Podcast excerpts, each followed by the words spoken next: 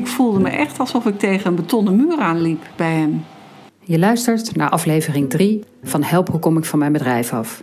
De eerste serie van mijn podcastserie Open Up. Deze podcast maak ik in mijn eentje met één microfoon en aan de keukentafel. Af en toe hoor je wat geluid op de achtergrond en mijn montageskills laten ook nog wat te wensen over. Dat je het weet.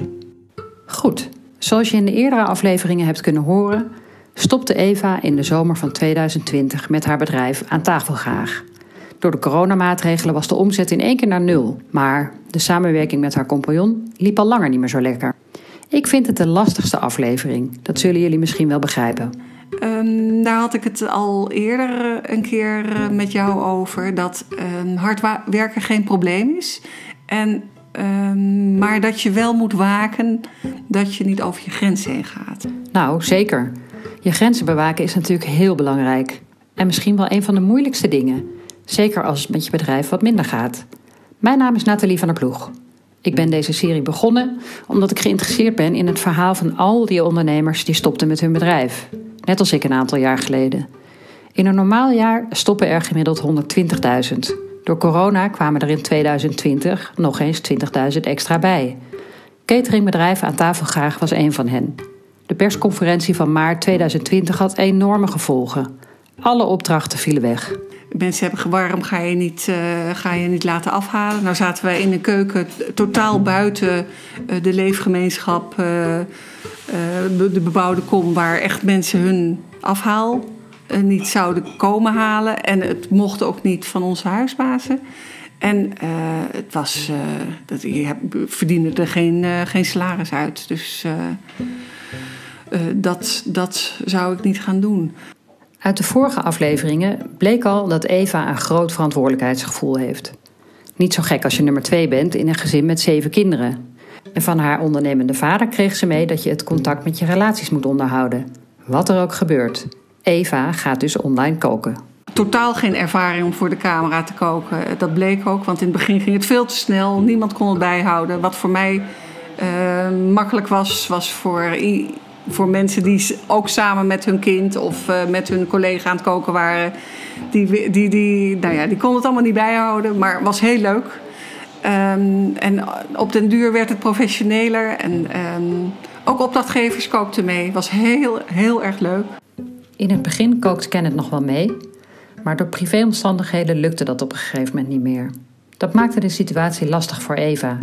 Ze stond er in haar eentje voor de druppel was eigenlijk toen hij zei van ja, ehm, even, wie kijken er eigenlijk? Er kijken bijna geen mensen. En toen brak er iets bij mij. Toen uh, dacht ik van, het kostte mij echt, want ik kookte twee keer per week.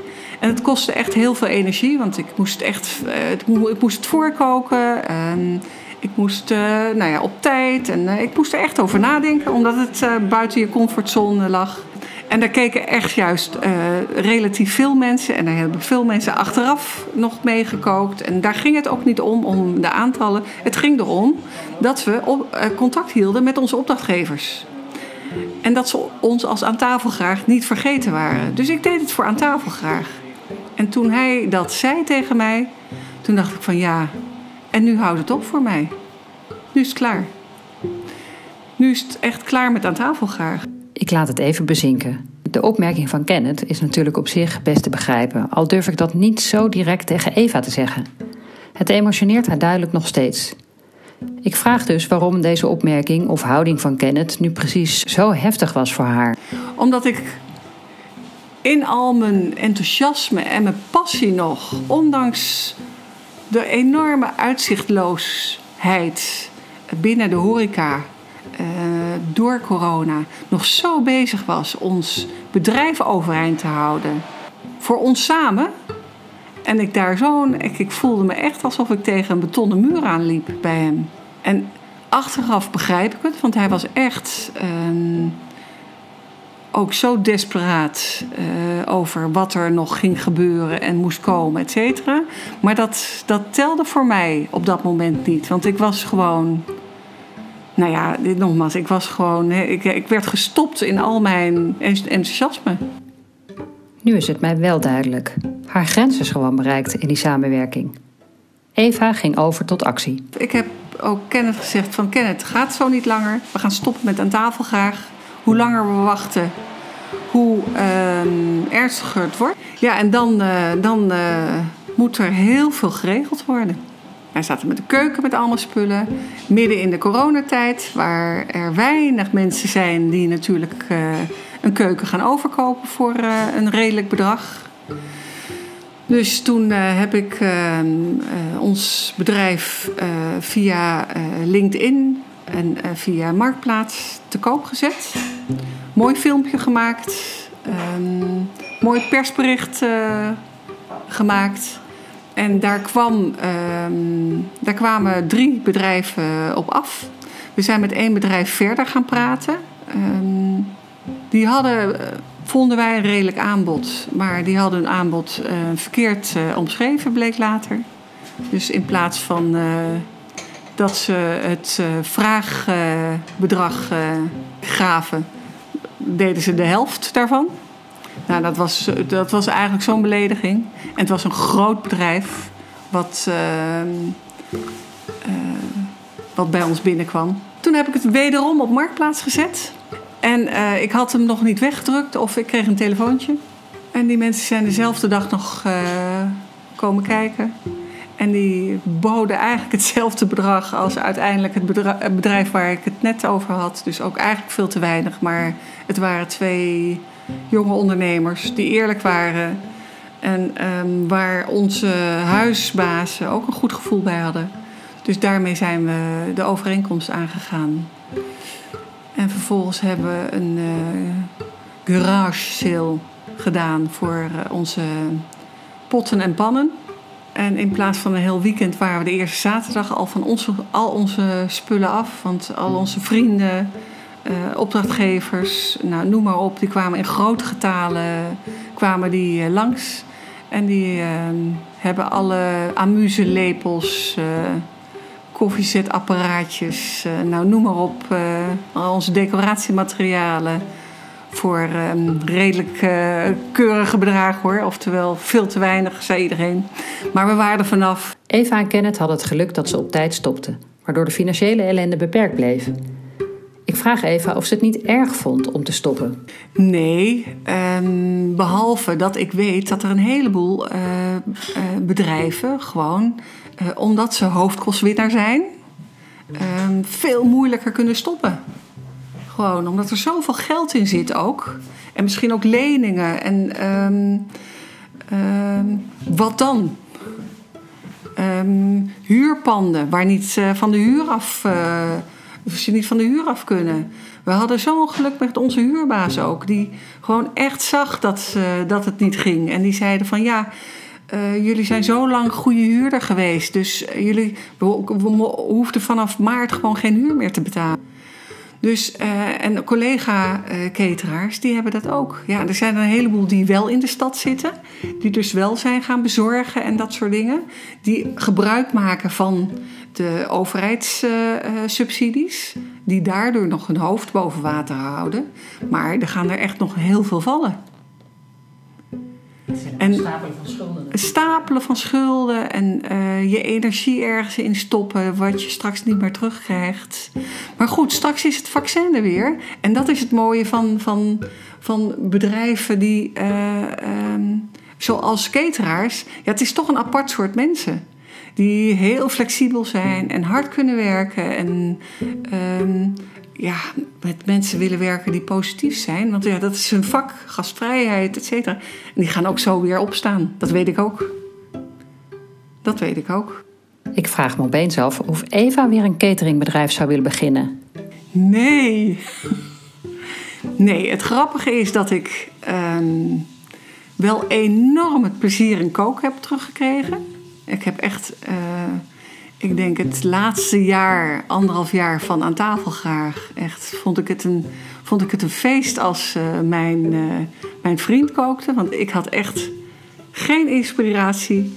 Uh, ik vond het gewoon niet leuk meer. En um, dat heb ik nu dus echt teruggekeken. Ik vind het heel erg leuk om allerlei uiteenlopende dingen te, te koken. Echt dingen die ik nog nooit heb gekookt zelfs. Maar uh, ik was net uh, toen ik gestopt was met aan tafel graag, moet ik heel eerlijk zeggen, wel weer gestart. met het, het onderzoeken uh, of ik wel weer een cateringbedrijf zou beginnen. Maar na twee maanden, en ik was echt, ik heb bedrijf bezocht om te kijken hoe en wat. Uh, ik had een, een partner waarmee ik dat samen wilde doen. maar ik kreeg het Spaans benauwd toen ik bij een collega in de keuken keek wat zij aan het doen was. Terwijl ik eerlijk waar het, het, tienvoudige heb uh, gekookt en weggezet. Maar ik, werd, ik, ik kreeg Spaans benauwd van het werk. Ik, zij had haar middenvoetsbeentje gebroken of zo. En zij stond daar om negen uur s avonds nog in de keuken... in enorme bakken soep uh, te roeren...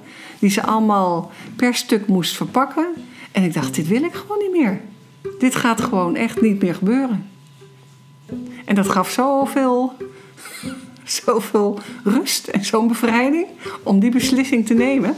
Het is gewoon fysiek een enorm zwaar beroep, zoals wij deden.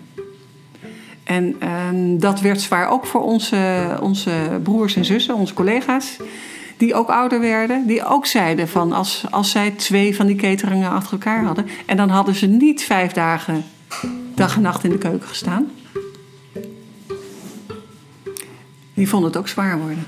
Want als je dan s'morgens uit je bed komt en al je botten doen zeer, dan uh, denk je van poeh. Catering is voor mij wel een afgesloten zaak, zeg ik nu. Want uh, ja, die heeft best wel een grote tol geëist de afgelopen jaren. Maar ik ben wel een ondernemerskind.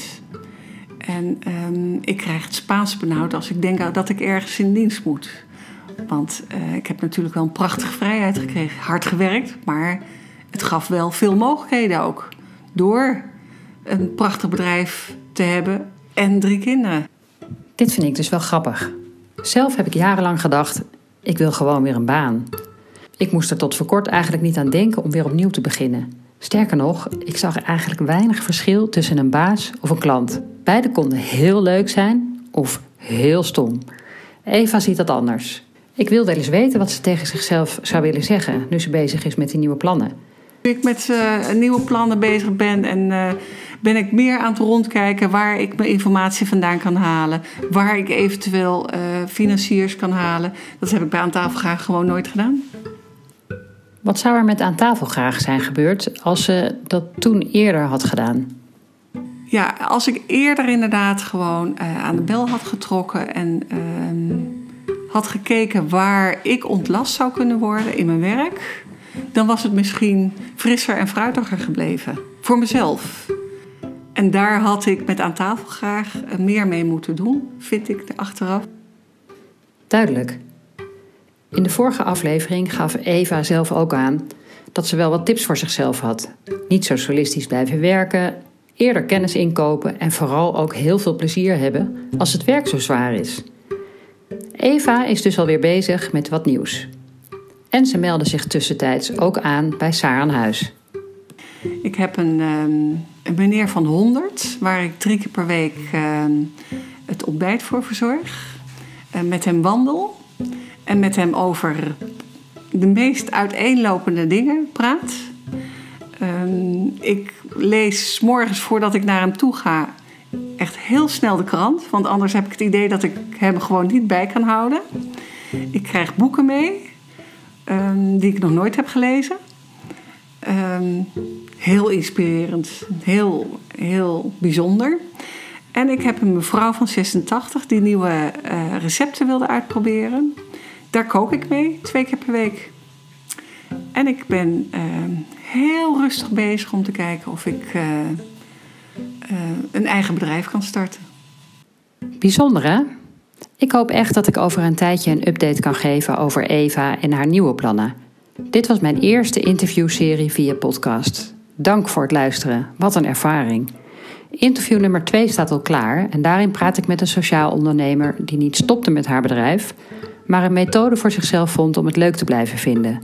Want dat kan natuurlijk ook. Je hoeft niet altijd te stoppen als je het niet meer leuk vindt. In de tussentijd ga ik eens even op zoek naar iemand die me kan helpen met wat uh, montageskills, of beter nog, die het voor me kan gaan doen. Tot snel!